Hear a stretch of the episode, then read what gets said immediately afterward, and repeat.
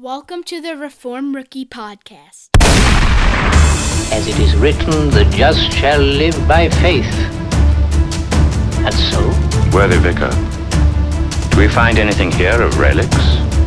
By faith man lives and is made righteous, not by what he does for himself. Be it adoration of relics, singing of masses, pilgrimages to Rome, purchase of pardon for his sins, but by faith in what God has done for him already through his Son. Doctor Martin, if you leave the Christian to live only by faith, if you sweep away all good works, all these glorious things you dismiss as mere crutches, what will you put in their place? Christ. Man only needs Jesus Christ.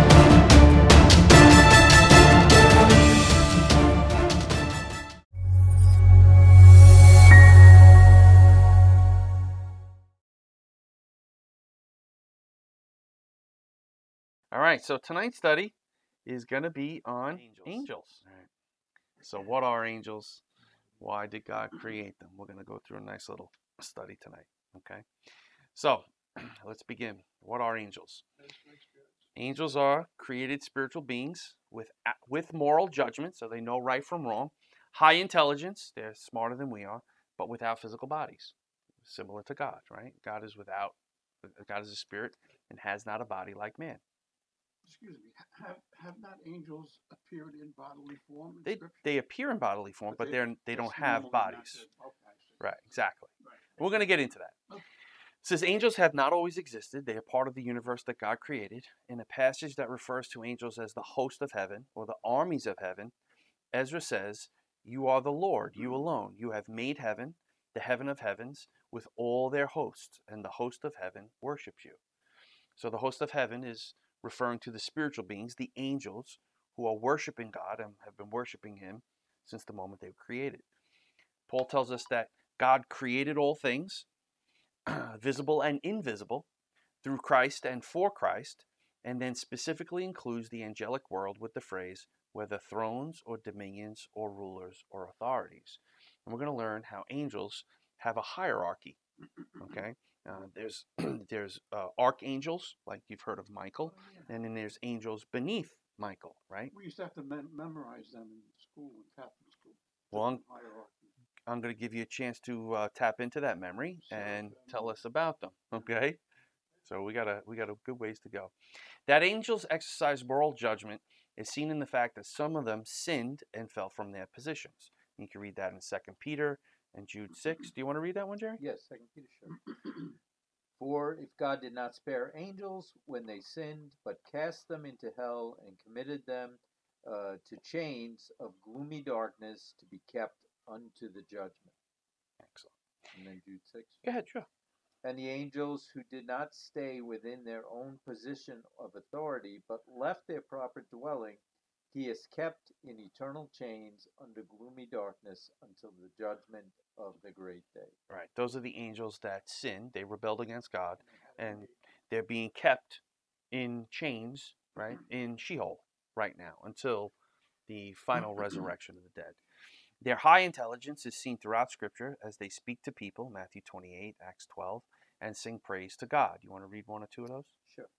Matthew twenty-eight five says this, "But the angel said to the woman, 'Do not be afraid, for I know that you seek Jesus who was crucified.'" And then uh, we'll go to Acts twelve, uh, six through eleven. "Now when Herod was about to bring him out on the very night, Peter was sleeping between two soldiers bound with chains, and, and sentries before the door were guarding the prison. And behold, an angel of the Lord stood next to him, and a light shone in the cell. He struck Peter on the side and woke him, saying, 'Get up quickly.' And the chains fell off his hands. And the angel said to him, 'Dress yourself and put on your sandals.' And he did so. And he said to him, 'Wrap your cloak around you and follow me.' And he went out of and followed him. He did not know that what was being done was being done by an angel." Excellent. Okay, you want to ring, uh, read one that sings praise to God, Revelation four eleven? Yeah, sure. Revelation four eleven says, "Worthy are you, our Lord and God, to receive glory and honor and power. For you created all things, and by your will they exist and were created. Mm-hmm. One of the things you'll see over and over in scriptures, anytime an angel does appear to some somebody, they usually say, "Fear not." They're imposing beings. They're not, you know, it's it's not like something regular, like, oh, okay, it's this is a heavenly being that's appearing to you. So the angels over and over say, "Fear not, fear not." Okay. Since angels are spirits or spiritual creatures, they do not ordinarily have physical bodies. Therefore, they cannot usually be seen by us unless, unless God gives us a special ability to see them. In their ordinary activities of guarding and protecting us, Psalm thirty-four, ninety-one, and Hebrews one fourteen, and joining with us in worship to God, they are invisible. However, from, from time to time, angels took on a bodily form to appear to various people in Scripture. Okay. Other names for angels, and you'll you'll read this throughout the Scriptures.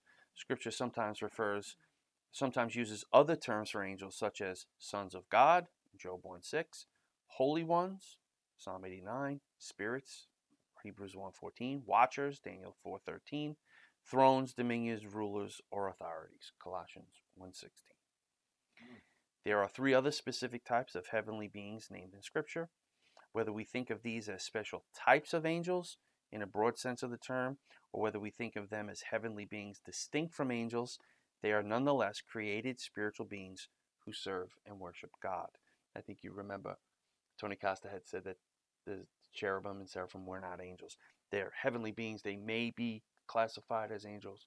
They may Who's not. Ch- cherubim? Cherubim? Cherubim, seraphim. I think we're going to go through through those. Here it is. The cherubim.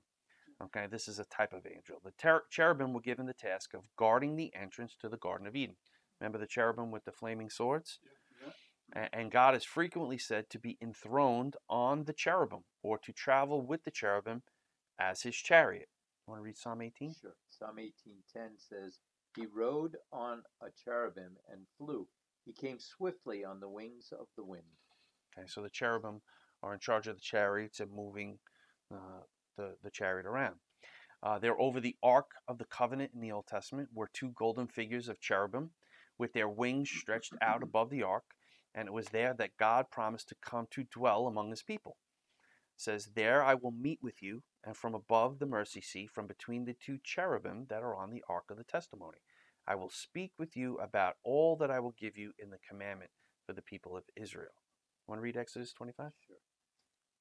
Exodus twenty-five twenty-two. "There I will meet with you, and from above the mercy seat, from between the two cherubim that are on the ark of the testimony, I will speak with you about all that I will give you in commandment for the people of Israel." Okay, so you're getting a feeling for this is what the cherubim are. Okay, again, could be a class of angel. Uh, the scripture doesn't actually say, but they certainly are heavenly beings. Now the seraphim. This is another group of heavenly beings, the seraphim, and they're mentioned only in Isaiah chapter six, verses two through seven, where they continually worship the Lord and call to one another, "Holy, holy, holy is the Lord of hosts. The whole earth is full of his glory." Okay, this is, we actually went through this scripture last week when we talked about who Isaiah saw in chapter six, when he saw the Lord uh, in the temple, high and, and, and, thank you, high and lifted up. The train of his robe filled the temple. That was Jesus, okay? And the seraphim are the ones who are singing, Uh, crying out, "Holy, holy, holy is the Lord of hosts." So the cherubim uh, uh, over the Ark of the Covenant, and they moved the chariot. Okay, the the seraphim are the ones who uh, worship and praise God, singing, "Holy, holy, holy is the Lord of hosts." The living creatures. Okay, this is different than the seraphim and the cherubim. Both Ezekiel and Revelation tell us of yet another kind of heavenly being known as living creatures around God's throne. Ezekiel one, five through fourteen, and Revelation four, six through eight. Could you read the Revelation four, one? Sure. "And before the throne there was, as it were, a sea of glass like crystal. And around the throne, on each side of the throne, were four living creatures full of eyes in front and behind. The first living creature like a lion, the second living creature like an ox, the third living creature with the, fallon, with the face of a man, and the fourth living creature like an eagle in flight. And the four living creatures, each of them with six wings, are full of the of eyes all around and within. And day and night they never cease to say, Holy, holy, holy mm-hmm. is the Lord God Almighty, who was and is and is to come. Okay, so now we have the cherubim, the seraphim, and now the living creatures. With their appearances like a lion, an ox, a man, and an eagle, they are the mightiest representatives of various parts of God's entire creation. Wild beasts, domesticated animals, human beings, and birds, and they worship God continually. Day and night they never cease to say, Holy, holy, holy is the Lord God Almighty, who was and is and is to come. And last time Tony Costa was out, he said that those four living creatures uh, would be a type and shadow of the four gospel writers, Matthew, Mark, Luke, and John. And he went through a whole argument as to why that would be. Now, I don't quite remember the whole argument. Uh, I think it can, it may or may not be one hundred percent true, but hey, Ashley, how are you? It may or may not be, you know, one hundred percent true, but I he made a good argument at the time. Calvin actually covers that quite extensively. There's, there's a couple of different twists to it, but it's all mm-hmm. basically... We actually looked at that when we looked at Revelation, if you remember. Yes, yes. That was with Bruce Gore, right? Yep. Okay. All right, moving on. So we have the living creatures. Uh, now here's the rank and order of the angels. Scripture indicates that there is a rank and order among the angels.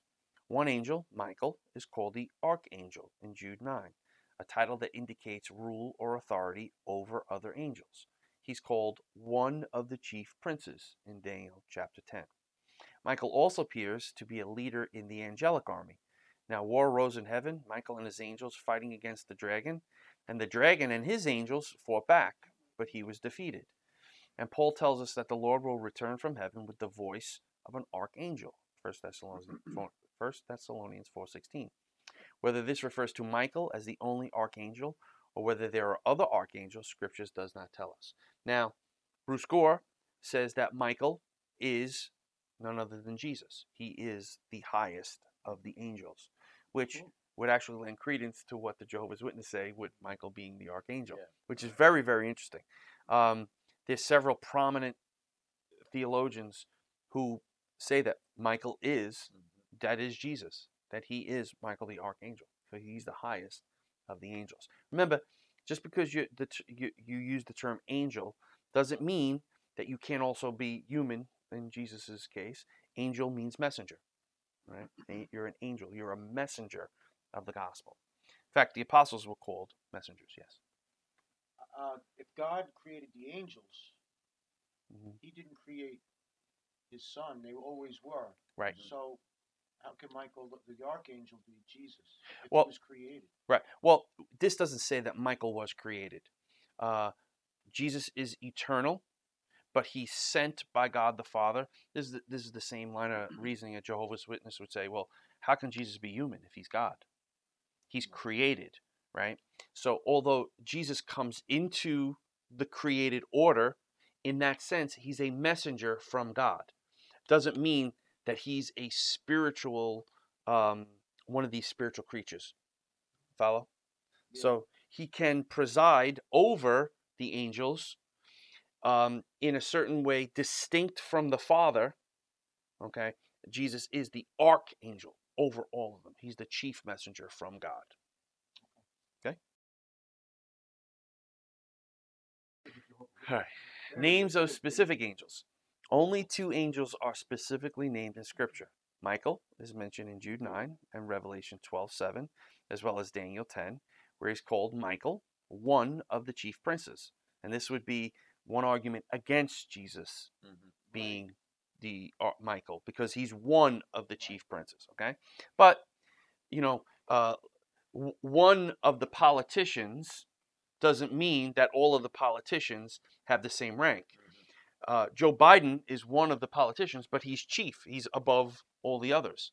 So when, when Scripture says one of the chief princes, it doesn't say that one's not higher than the other. Anyway. Uh, the angel Gabriel is mentioned in Daniel eight sixteen and nine twenty-one as a messenger who comes from God to speak to Daniel. Gabriel is also identified as God's message messenger to Zechariah and Mary in Luke one. The angel answers Zechariah, "I am Gabriel. I stand in the presence of God." Then we read, "In the sixth month, the angel Gabriel, who was sent from God to a city of Galilee, named Nazareth, to a virgin. And the virgin's name was Mary."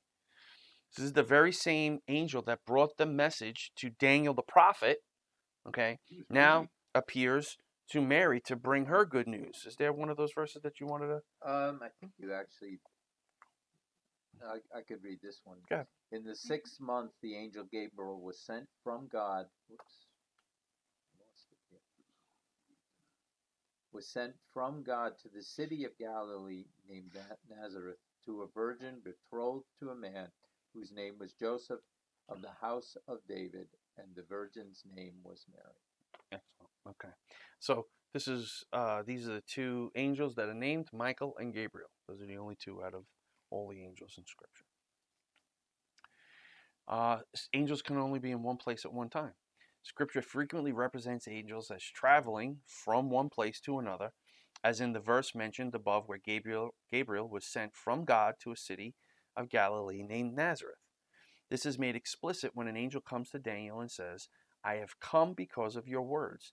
The prince of the kingdom of Persia withstood me twenty-one days, but Michael, one of the chief princes, came to help me, for I was left there with the kings of Persia, and came to make you understand what is to happen to your people in the latter days."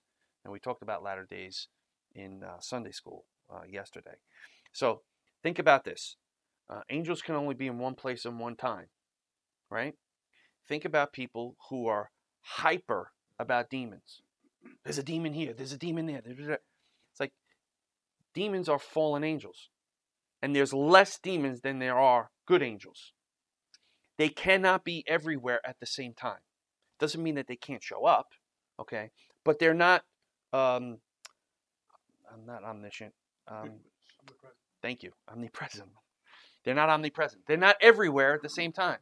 So you don't have to be fearful of walking around, oh, there's demons all around, okay? They can only be in one place at one time, and they're limited, okay? Now, you see. Well, so sure. You said earlier that there's a percentage of demons that are being held in, in Sheol right now. Yeah, absolutely. So that cuts the third down even more. And then is not the Holy Spirit more powerful than any demon? Certainly. And if the Spirit dwells in us. Right. Right.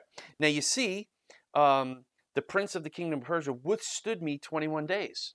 So you see that there's battling between angels. Okay?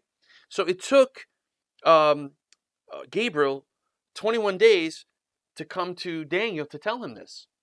So we don't realize that there is warfare happening in the heavenly realms that we're not privy to. Anthony, the prince, the prince of the kingdom of Persia is a spiritual. Yes, that's that's another angel that that's fighting against Michael. So this actually has something to do with the way our prayers are answered. Okay, uh, I don't know exactly what it is, but there's there's that heavenly realm that that takes place. It's very important. And then, um, I, I haven't read Daniel recently, but wasn't Daniel praying the entire time? I'm sure he took a nap, but the twenty-one days, wasn't he in prayer that whole time during that spiritual battle? I believe so.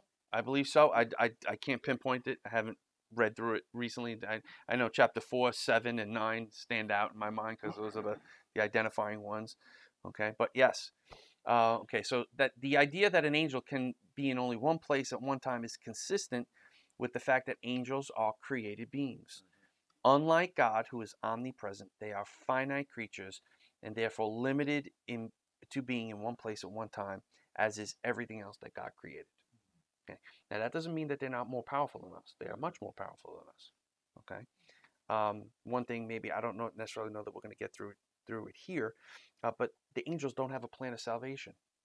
It's not like they can trust in Jesus and be saved. There was no plan of salvation for the angels. Okay, that's why the covenant is better for us, right? So let's keep going.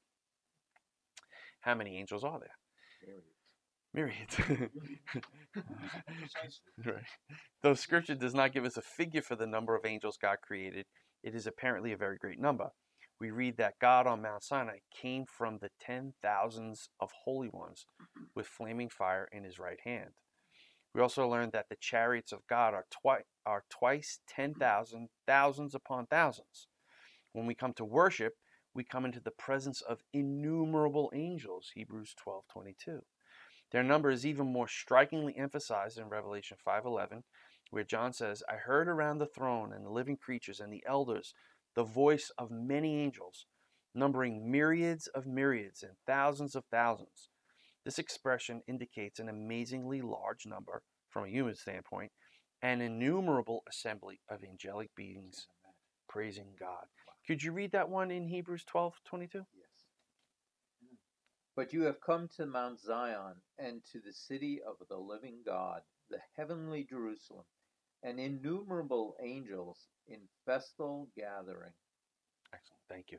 So what we have to remember is that when we come into worship, when our worship service starts, and, and, and I pray the prayer of invocation, and we ask that God would be present and provide us with His Holy Spirit, we are now entering into the presence of God with myriads of angels worshiping God at the same time. That's why worship is not frivolous. It is, it's, it's very serious what we do. And when people take it frivolously and don't give God the, the proper reverence and honor that He's due, it's not worship that God accepts. Okay, it's very important that we come in with clean hands and pure hearts. That's why we pray. And that's why we confess our sins before we come to the God who's enthroned on high, who the angels are worshiping. That we're, we're actually entering into the heavenly realms, and we're bringing uh, heaven to earth. And we pray on earth as it is in heaven. So we actually, battle. It's a form of battle, absolutely. We're joining them and praying now that God would be worshipped and that His word would come forth and His kingdom would come, right? Any other words on battle? Okay. Nope. Okay. Excellent. Okay, so this was a question that we had asked, okay, last week. Do, script, uh, do, do people have individual guardian angels? Well, Scripture clearly tells us that God sends angels for our protection. Psalm ninety-one, "For He will command His angels concerning you, to guard you in all your ways. On their hands they will bear you up, lest you strike your foot against a stone." Right? Now, we don't know when the angels are around, okay? But we do know that God sends them to protect us.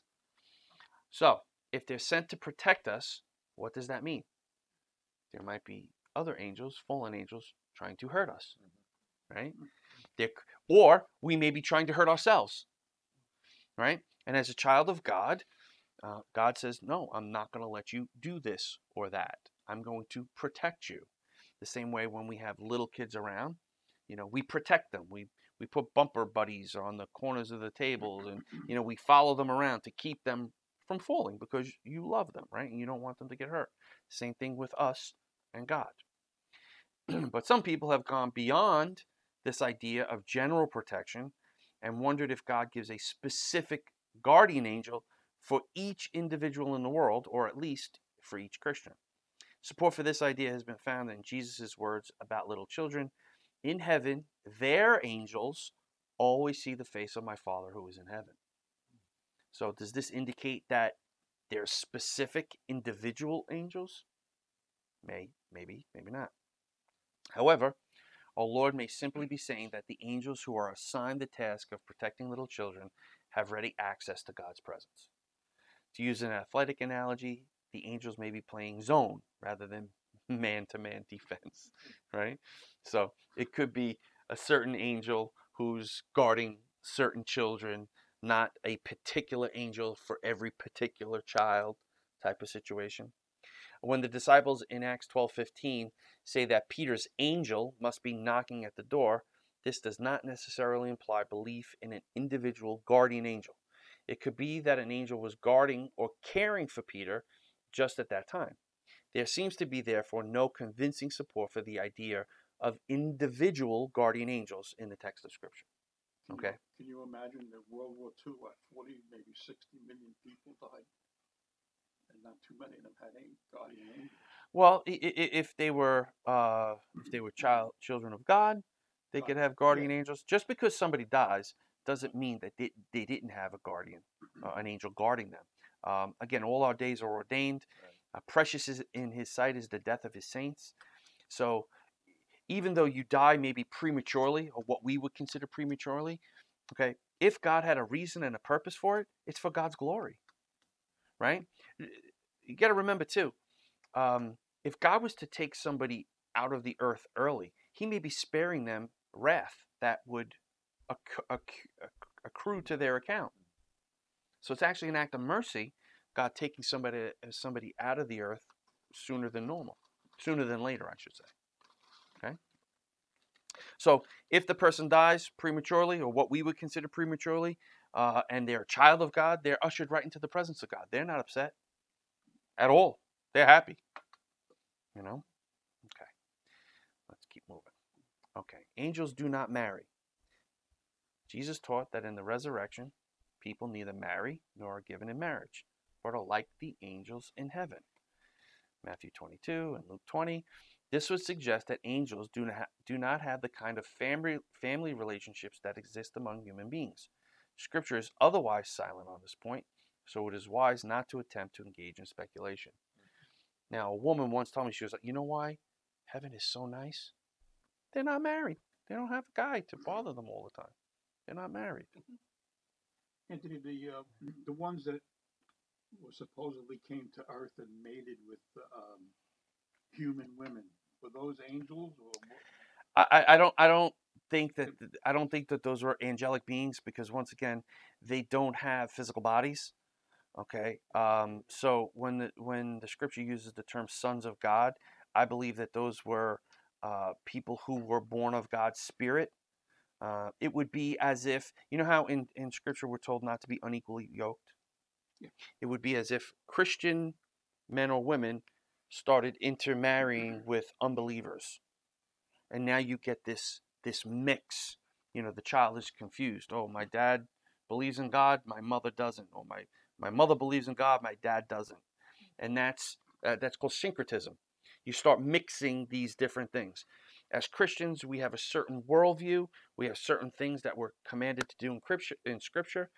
If we were to marry somebody who doesn't, or who comes from like a Hindu worldview or something like that, now you're going to have these things that are starting to mix. And that's what happened with Israel. They started marry, intermarrying with the with the, the nations around them, and and started to take on their gods. Rather than worship, worshiping the one true God, they started collecting idols. From the Samar- yeah, Samaritans, from from all these different nations who worship different gods.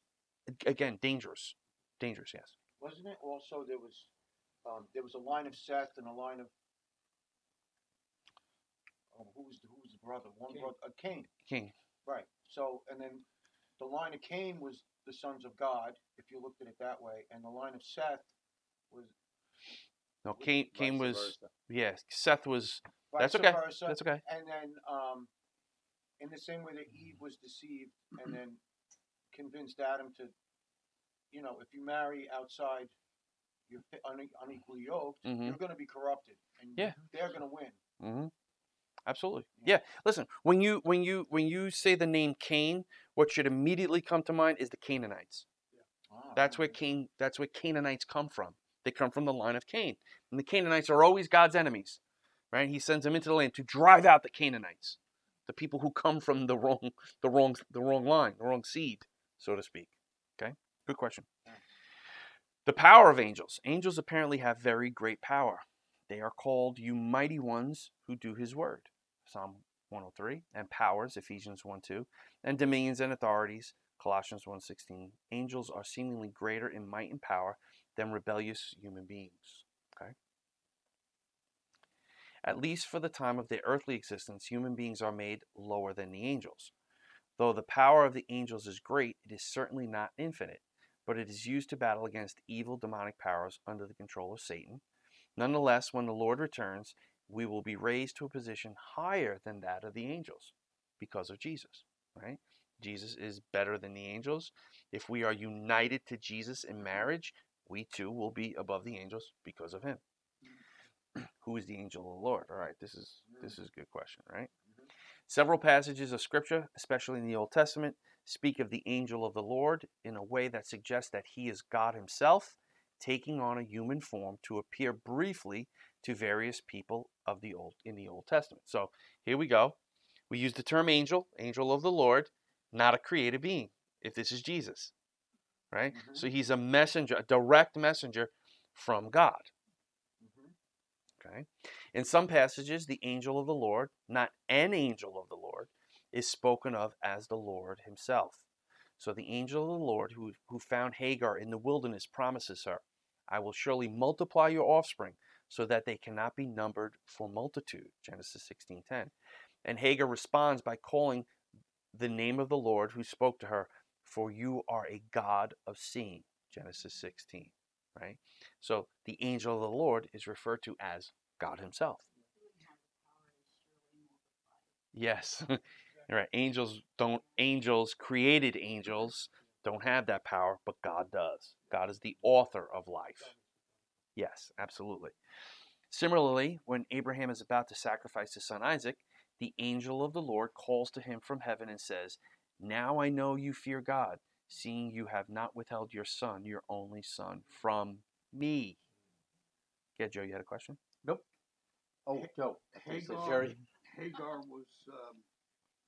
the mother of Ishmael, Ishmael, that she was the slave right. of the servant of Abraham and Sarah. Right, but the descendants of Ishmael are the Arab peoples of today. Yes, that's that's, that's how it's supposed to go. Yeah, everybody says, "Oh, they're the, the you know they're Muslims," but there, there's other lines that could be Muslim. They weren't or, Muslim until what, seventh century. Right, exactly, exactly. When the angel of God appeared to Jacob in a dream, he said, I am the God of Bethel, where you anointed a pillar and made a vow to me. Again, when the angel of the Lord appeared to Moses in a flame of fire out of the midst of a bush, he then said, I am the God of your father, the God of Abraham, the God of Isaac, and the God of Jacob. I am. There you go. That term, I am. So remember John one eighteen says, no one has seen God at any time. The only God who is at the Father's side has made him known or explained him. Okay, again, this goes back to the triunity of God, Father, Son, and Spirit. Okay, the only God who is at the Father's side has made him known. Jesus is the one who exegetes or explains God the Father to the people who he comes in contact with. Okay, when it says nobody has seen God, it doesn't mean laid eyes on God. It means understood. Like when I use the term, you see what I mean? All right? It's also John three. No one can see the kingdom of God unless they're born again. That doesn't mean see with your physical eyes. Nobody can see the kingdom. Nobody can understand. Seeing as in understanding. Wow, light bulb just went off in my head. Yeah, that, that's important because a lot of people get caught saying, well, how, how could people see uh, if Jesus is God? And people saw him in the Old Testament, nobody can see God. See, that's why Jesus isn't God. And when and, and when we mean see as in eyesight, they're right. But that's not what the term means. No one can see. Use, take the word see out and use understand. Nobody can comprehend or understand God unless Jesus, the mediator between God and man, explains him to us so that we can understand God. As human beings who are finite, how can we comprehend or understand something that's infinite unless it's broken down to us? So very similar to when we have children. If you have ever babysitted or babysat or have children, you get down on their level and you try to explain things to them so that they can understand it. It's the same thing with God and us. He brings things down to a lower level so that we can understand some things. But we cannot understand everything there is to know about God. It's impossible. He's infinite. Right? Okay. These are clear instances of the angel of the Lord or the angel of God appearing as God himself, perhaps more specifically as God the Son, taking on a human body for a short time in order to appear to human beings. At other times, the angel of the Lord seems to be distinguished from God. See Second Samuel twenty-four sixteen. Could you read that one? Sure. And when the angel stretched out his hand toward Jerusalem to destroy it, the Lord relented from the calamity and said to the angel who was working destruction among the people, it's enough. Now stay your hand. And the angel of the Lord was by the threshing floor of, yeah, him. Jezebel.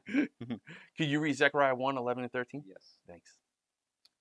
And the ans- and I'm sorry. And they answered the angel of the Lord, who was standing among the myrtle trees, and said, "We have patrolled the earth, and behold, all the earth remains at rest." Then the angel of the Lord said, "O Lord of hosts, how long will you have no mercy on Jerusalem and the cities of Judah, against which you have been angry these seventy years?" And the Lord answered gracious and comforting words to the angel who talked with me.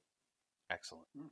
Passages that mention the angel of the Lord usually indicate an angel sent by God. Mm. Okay, so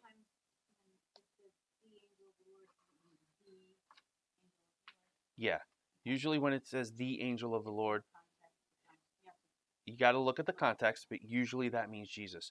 In fact, when um, I forget what chapter in Genesis it is, but it, uh, when when fire was rained down on Sodom and Gomorrah, it says the Lord rained down fire and brimstone from the Lord. So the angel of the Lord was on the earth, raining down fire and brimstone from the Lord. Again, this is an instance where you can see that God is a unity in community and a community in unity. He's not a single person. He's a community. Let us make man in our image, right? Whose image are we created in? In the triune God, because it's our image. That's not the angels. We are not created in the image of angels. We're created in the image of God. Let us make man in our image. That's a big deal, because our worldview is the only worldview with a triune God. No one would make that up. Okay? When the apostles are teaching that in the scriptures, they're not making that up to confuse you. Because if, if I was trying to start a religion, I would make the doctrine real easy that you could follow. Exactly. So this is not something they're making up. This is a reality of the Christian worldview that they're explaining to us that's very difficult, because God is holy. He's other. He's different than everything we see and experience on the earth. But he's not unknowable. Okay? He makes himself known. He reveals himself to us. Sodom and Gomorrah, were not those angels that came into Sodom? The, well, they were angels that took over human bodies. Okay. Right? Okay. All right, let's move on. Okay, we got some. When were the angels created? Again, this was another thing. We talked about gap theory between Genesis one one and one two. Mm-hmm. All the angels must have been created before the seventh day of creation. For we read, "Thus the heavens and the earth were finished, and all the host of them." Genesis two one. Understanding host to be the heavenly creatures that inhabit God's universe. Even more explicit than this is the statement, "In six days the Lord made heaven and earth, the sea, and all that is in them, and rested on the seventh day." Therefore, all the angels were created at least by the sixth day of creation. Can we be more specific? There may be a hint at the creation of angelic beings on the first day of creation when we read that in the beginning God created the heavens and the earth. And then immediately after we read that the earth was without form and void, but with no mention of the heavens in the second verse. Let's read what he's going to say. This may suggest that the uninhabitable state of the earth is contrasted with the heavens, where perhaps God had already created angelic beings and assigned them various roles and orders. This idea is made more plausible when we read that the morning stars sang together and all the sons of God shouted for joy at the time when God said, when God laid the cornerstone of the earth and sunk its bases in the process of forming and founding it. If the angels, the sons of God, shouted for joy when God was making the earth inhabitable, this could imply that God created the angelic beings early on the first day. Okay? You follow what he's saying? Okay? In Job, it says, "The morning stars, which are angels, sang together, and all the sons of God shouted for joy." That's at the time when God laid the cornerstone of the earth and sunk its bases. So this is this is on day one, before the earth was created, God created the heavens and the earth. So the heavens came first with the heavenly host in them, and then the earth came next. And they were singing for joy as God was creating them. Okay? it, um, wasn't the morning star one of the uh, names for Satan in Isaiah fourteen? It it it, it is. Just, I mean, yes. I seeing morning stars. Mm-hmm. Yep, that is. And he was a musician. Yes. Yep. Musical.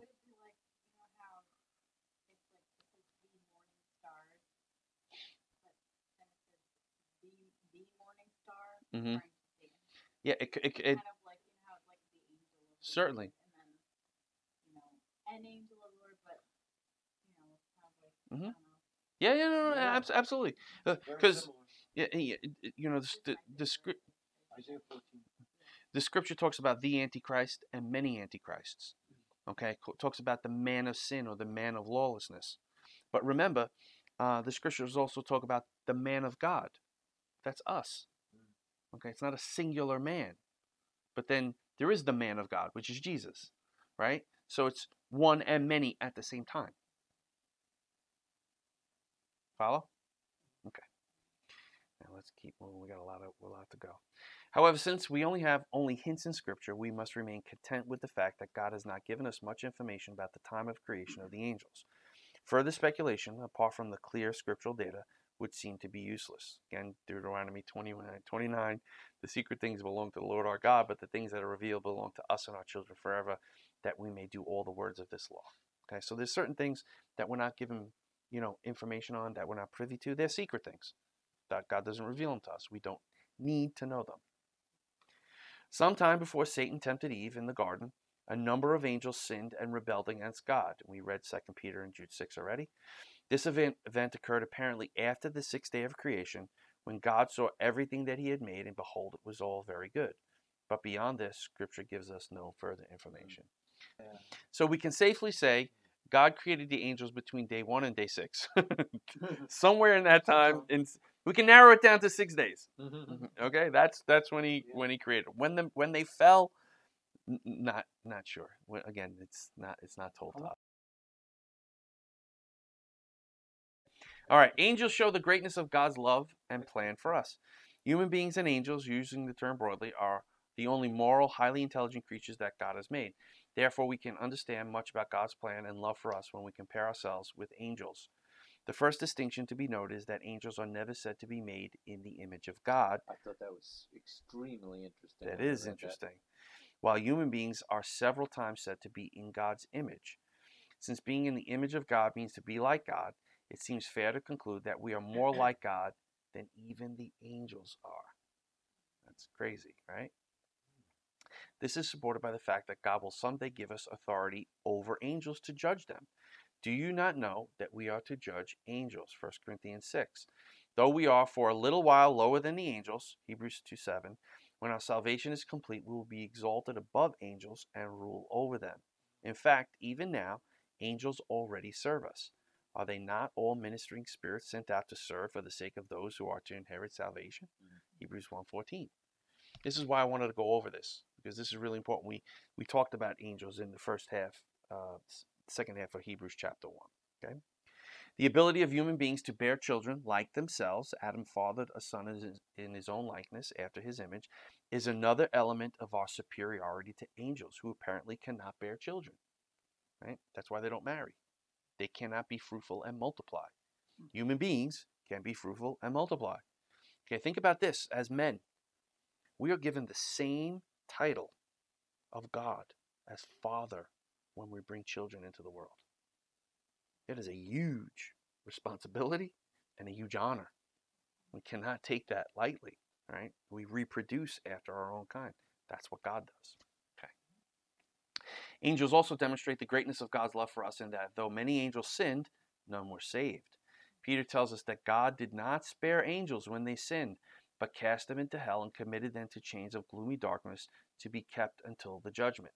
That's a really good point. No chance to... Because when we sinned, he didn't cast us into gloomy darkness. He had mercy on us. Right? There's something very different between us and the angels. Right? They didn't get a second chance. Right? So when people are constantly complaining, why do bad things happen to me? Look what happened to the angels when they sinned. I don't know where it is in Scripture, but I know that uh, there is a section where it says that angels, uh, they're, they're awed by the fact that God showed grace and mercy mm. to us, and this would explain partially why. Sure, absolutely. That's a good point. They have no concept of it. Mm. Jude says that angels who did not stay within their own position of authority, but left their proper dwelling, he has kept in eternal chains under gloomy darkness until the judgment of the great day. And we read in Hebrews, for surely it is not angels that he helps, but he helps the offspring of Abraham. Wow. Wow. We see, therefore, that God created two groups of intelligent, moral creatures. Among the angels, many sinned, but God decided to redeem none of them. This was perfectly just for God to do, and no angel can ever complain that he has been treated unfairly by God. Now, among other groups of moral characters, human beings, we also find that a large number, indeed all, has sinned and turned away from God. As with the angels that sinned, God could have let all of us go on our own self-chosen path towards eternal condemnation. Had God decided to save no one out of the entire sinful human race, he would be perfectly just to do so, and no one can complain of unfairness on his part. Good point. It's a very good point. That's why he wrote the systematic theology. Mm-hmm. All right. But God decided to do much more than merely meet the demands of justice. He decided to save some sinful human beings. If he had decided to save only five human beings out of the entire human race, that would have been much more than justice. It would have been a great demonstration of mercy and grace. If he had decided to save only one hundred out of the whole human race, it would have been an amazing demonstration, demonstration of mercy and love. But God, in fact, has chosen to do much more than that. He has decided to redeem out of sinful mankind a great multitude whom no man can number, from every tribe and language and people and nation. This is incalculable mercy and love, far beyond our comprehension. It is all undeserved favor. It is all of grace. The striking contrast with the fate of angels brings this truth home to us. So again, everything that God creates, okay, he does so for the sake of those whom he loves, right? It's a demonstration of God's love towards us. So he shows us that could have been you. You could have been an angel that fell and not had a chance and been taken out forever. And God is just in doing it, right? He, did, he, he didn't commit any wrong by not saving any of the angels. Make sense? The fact that we have been saved from a life of rebellion against God means that we are able to sing songs that angels will never be able to sing for all eternity. Redeemed, how I love to proclaim it. Redeemed by, by the blood of the Lamb. Redeemed through his infinite mercy.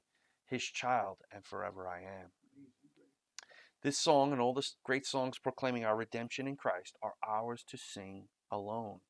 Unfallen angels see us sing these songs and they rejoice. Luke fifteen ten. But they will never be able to make their them their own. Read fifteen ten, Jerry. Just so I tell you, there is joy before the angels of God over one sinner who repents. Mm. Amen. Every time somebody repents, okay, there's a party that goes on in heaven. They rejoice. They worship. But the angels also love us. Absolutely. You know, it's like, wow. Mm. Like, and it shows that they...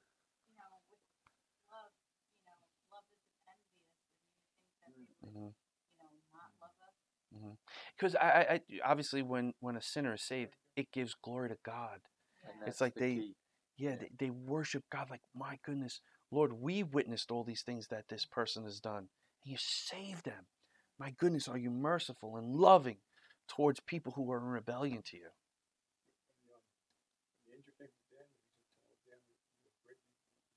Great, yeah, that's right. Okay. Angels remind us that the unseen world is real. This is a big deal. Just as the Sadducees in Jesus' day said that there is no resurrection, nor angel, nor spirit, so many in our day deny the reality of anything they cannot see. But the biblical teaching on the existence of angels is a constant reminder to us that there is an unseen world that is very real. It was only when the Lord opened the eyes of Elisha's servant to the reality of this invisible world that the servant saw the mountain was full of horses and chariots of fire all around Elisha.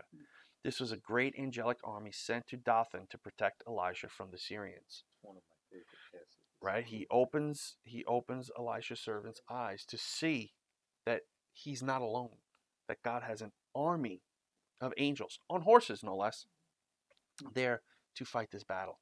Isn't that amazing? Could you imagine one day God opens your eyes and you look around, you're like, oh my goodness, we are not here alone, right? They are fighting for us. They're ministering angels, spirits sent to protect us for our good, to those who are going to inherit salvation. That's an amazing thing. Despite our shortcomings. Despite our shortcomings and our, and our sinfulness, right? God, again, didn't spare the angels. The moment they sinned, they were cast out. Think about... Yes, they sure.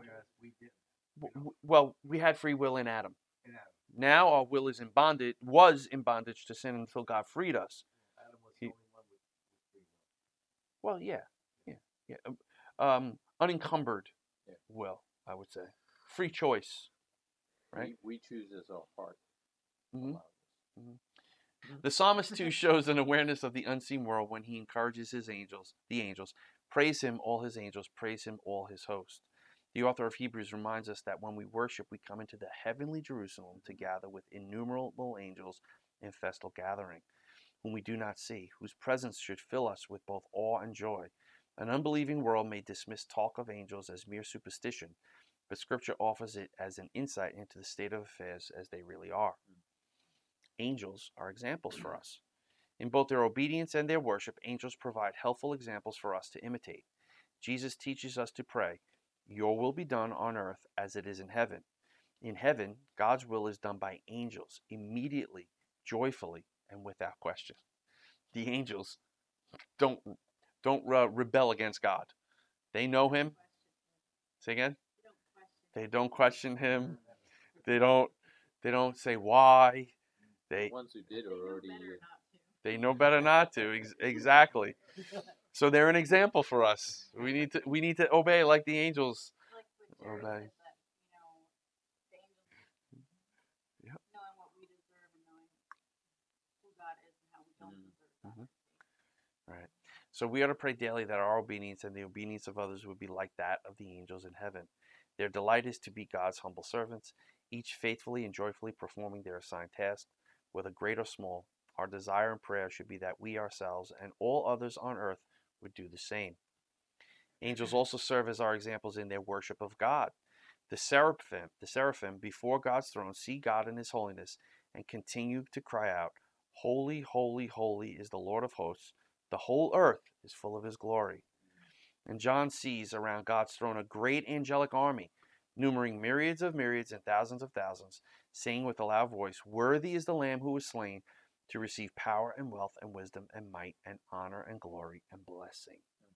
Right? Do we close our eyes in prayer because of that? Like, you know how, like, we read that the seraphim, like, mm. their, um, the wings covering their eyes because they're in the presence of God. How, like, we have to, like, we normally cover our eyes mm-hmm. and bow our heads. Mm-hmm. Um, as we pray, is, is it because we're imitating that?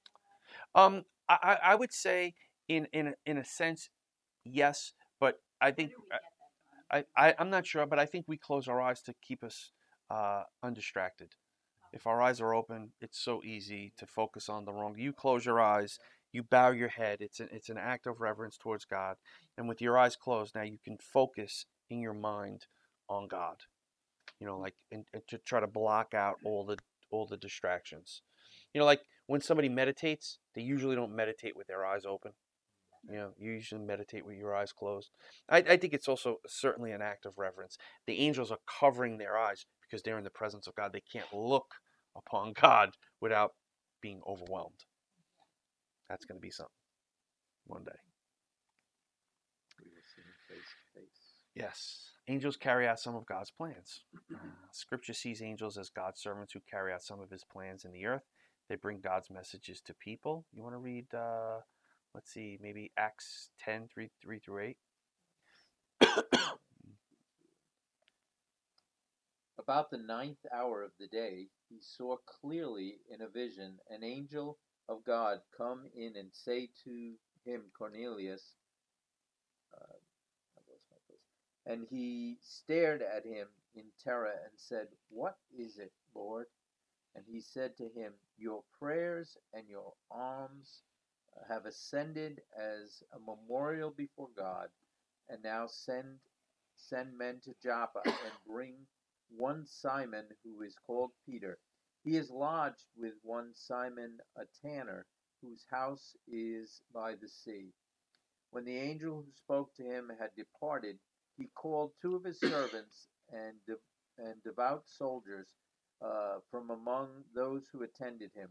And having related everything to them, he sent them to Joppa. Mm.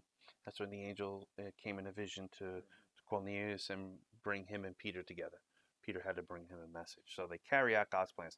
They carry out some of God's judgments, bringing a plague upon Israel, Second Samuel twenty-four, smiting the leaders of the Assyrian army, Second Chronicles thirty-two, striking King Herod dead because he did not give God glory. Read that one, Acts twelve twenty-three. Immediately, an angel of the Lord struck him down because he did not give God uh, the glory, and he was eaten by worms and breathed his last. Isn't that amazing? Herod got that? Yeah, yeah, right. yeah. Uh, or pouring out bowls of God's wrath on the earth. When Christ returns, angels will come with him as a great army accompanying their king and their Lord. Angels also patrol the earth as God's representatives, Zechariah one, ten through twelve, and carry out war against demonic forces, Daniel ten, we read that before. John in his vision saw an angel coming down from heaven, and he records that the angel seized the dragon, that ancient serpent who is the devil and Satan, and bound him for a thousand years and threw him into the pit. When Christ returns, an archangel will proclaim his coming. Angels directly glorify God. Angels also serve another function. They minister directly to God by glorifying him. In addition to human beings, there are other intelligent moral creatures who glorify God in the universe. Angels glorify God for he is in himself, for who he is in himself, for his excellence. Bless the Lord, O you his angels, you mighty ones who do his word, obeying the voice of his word. The seraphim continually praise God for his holiness, as do the four living creatures.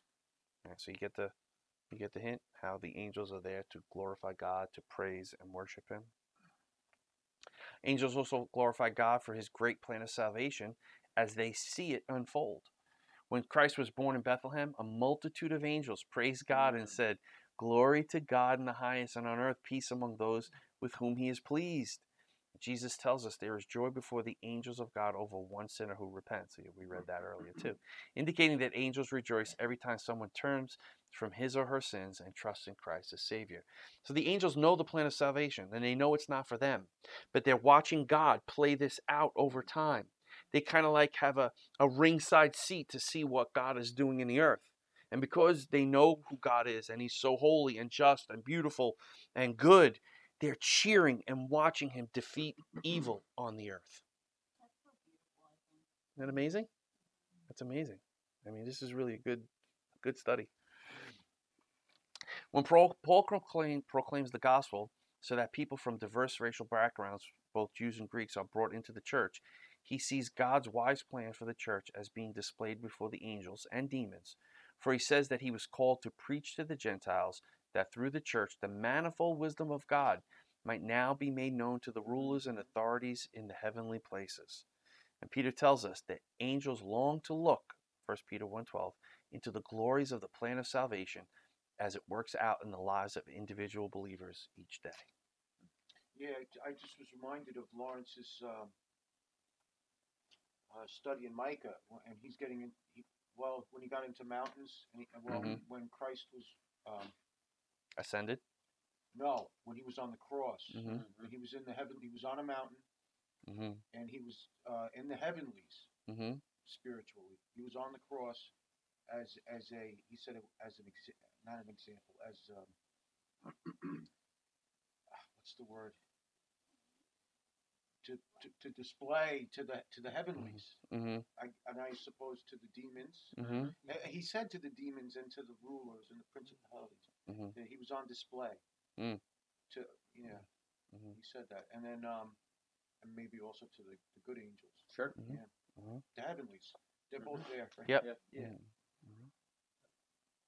Yeah. Ephesians uh, five, I think, talks about the forces of evil in the heavenly realms, mm-hmm. and I haven't, never knew un- understood what that meant. But he's talking about demonic beings that fight against the you know the the good angels. Okay. Uh, caution regarding our relationship to angels. Beware of receiving false doctrine. from angels, right? The Bible warns us against receiving false doctrine from supposed supposed angels. But even if we, this is Paul, but even if we are an angel from heaven should preach to you a gospel contrary to the one we preach to you, let him be accursed or anathema. That means eternally cast away from God. Paul makes this warning because he knows that there's a possibility of deception. He says, even Satan disguises himself as an angel of light. Similarly, the lying prophet who deceived the man of God, First Kings thirteen, claimed, an angel spoke to me by the word of the Lord, saying, bring him back with you into your house, that he may eat bread and drink water. Yet the text of Scripture immediately adds in the same verse, but he lied to him. Right? Joseph Smith was deceived by an angel. Mohammed, right? Uh, I, I, listen, I would say in certain cases, Roman Catholics who said that they had this apparition of Mary was deceived, and you know, fat. That's what I'm saying, Fatima. Yeah, right. So there's, there's these. Or they, or they just lied. Well, yeah, certainly, yeah, absolutely. You,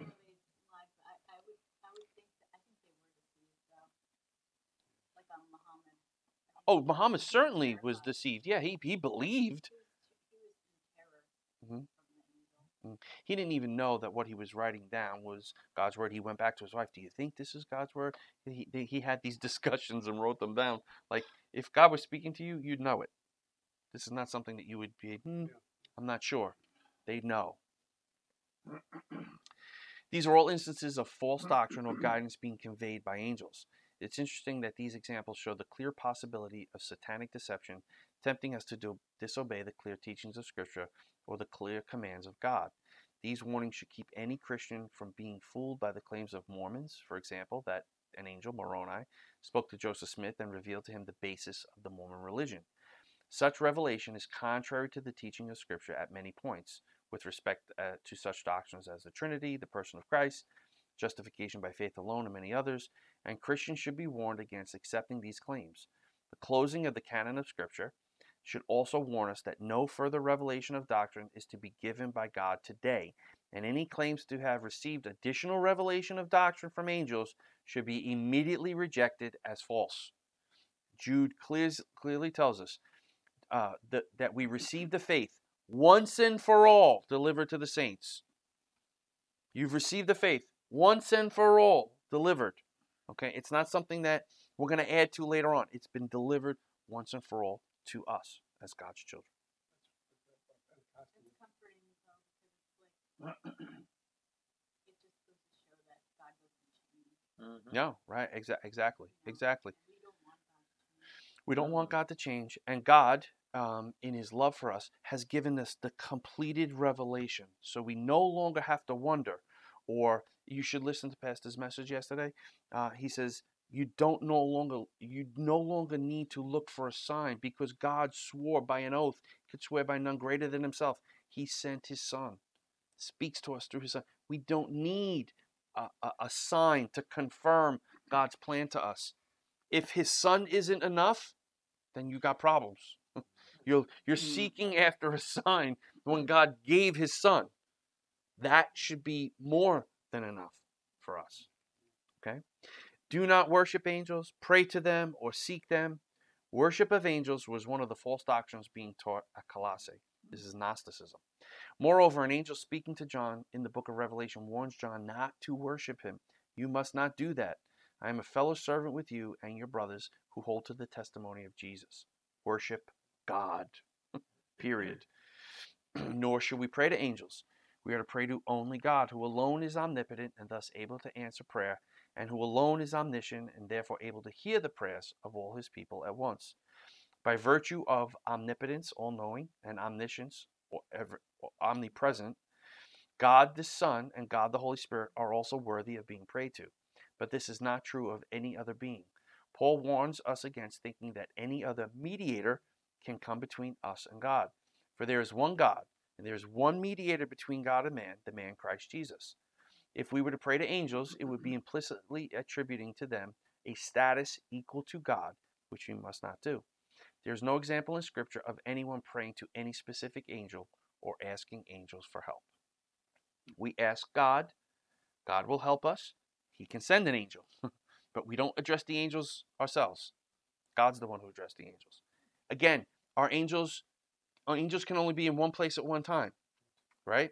So how can you pray to an angel who's on the other side of the earth hear you? Again, he's not omniscient, okay? He's not omnipresent. Only God is omnipresent, and there's only one mediator. Moreover, Scripture gives us no warrant to seek for appearances of angels to us.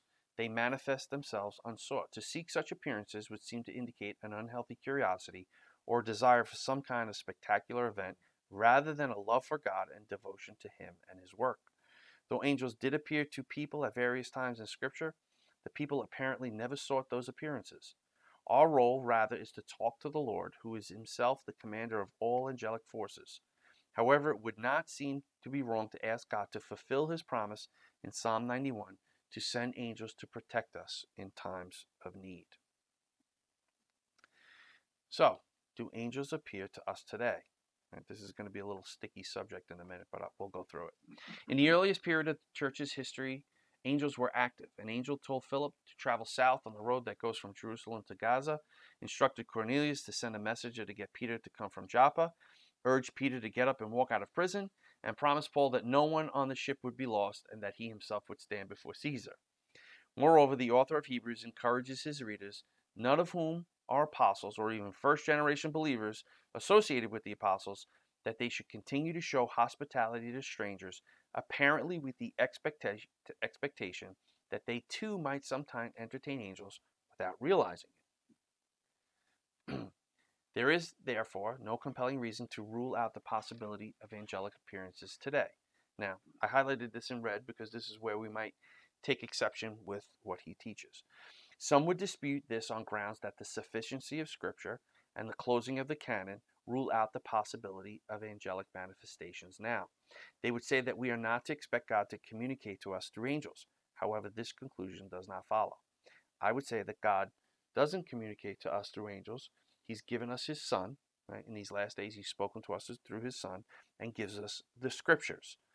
If there's something that the angel, a message that the angel has to bring us that we need to know, then Scripture is not sufficient. All right? Everything pertaining to life and godliness is, is given to us in the Scriptures. God can communicate to us through an angel. I wouldn't say that He can't, but it's not something that we need for salvation. Certainly not new revelation. I think he goes on to say that. Yeah, so, okay.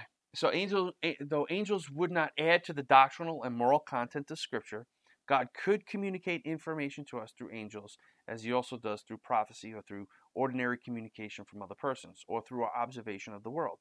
If God can send another human being to warn us of danger or encourage us when we're downcast, there seems to be no reason why He could not occasionally send an angel to do this as well. However, we should use extreme caution in receiving guidance from an angel should such an unusual event happen. In fact, I would discount it altogether, okay?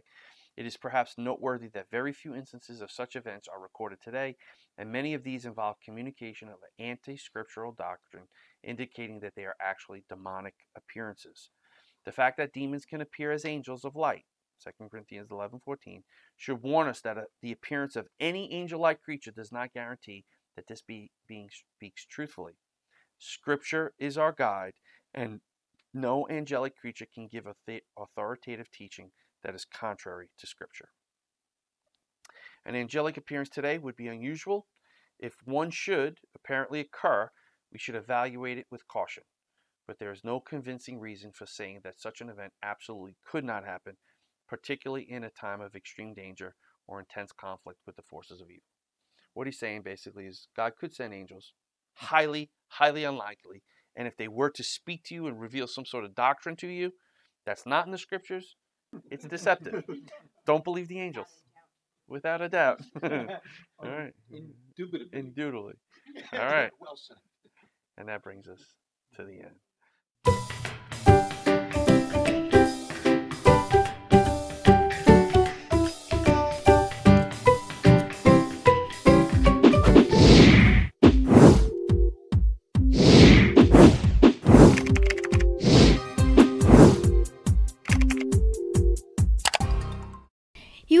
listening to the Reformed Rookie Podcast, where we aim to teach Reformed theology to beginners or rookies.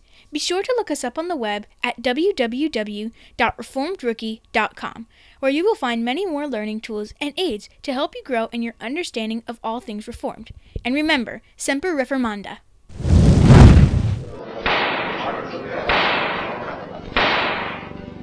Doctor Luther, are you prepared to retract these writings?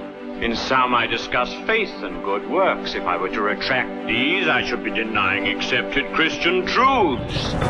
Martin Luther, you have not yet answered the question. Will you recant, or will you not? Here it is. I am bound to my beliefs by the texts of the Bible. My conscience is captive to the Word of God. I cannot and I will not recant. Here I stand. I can do no other. God help me. Amen.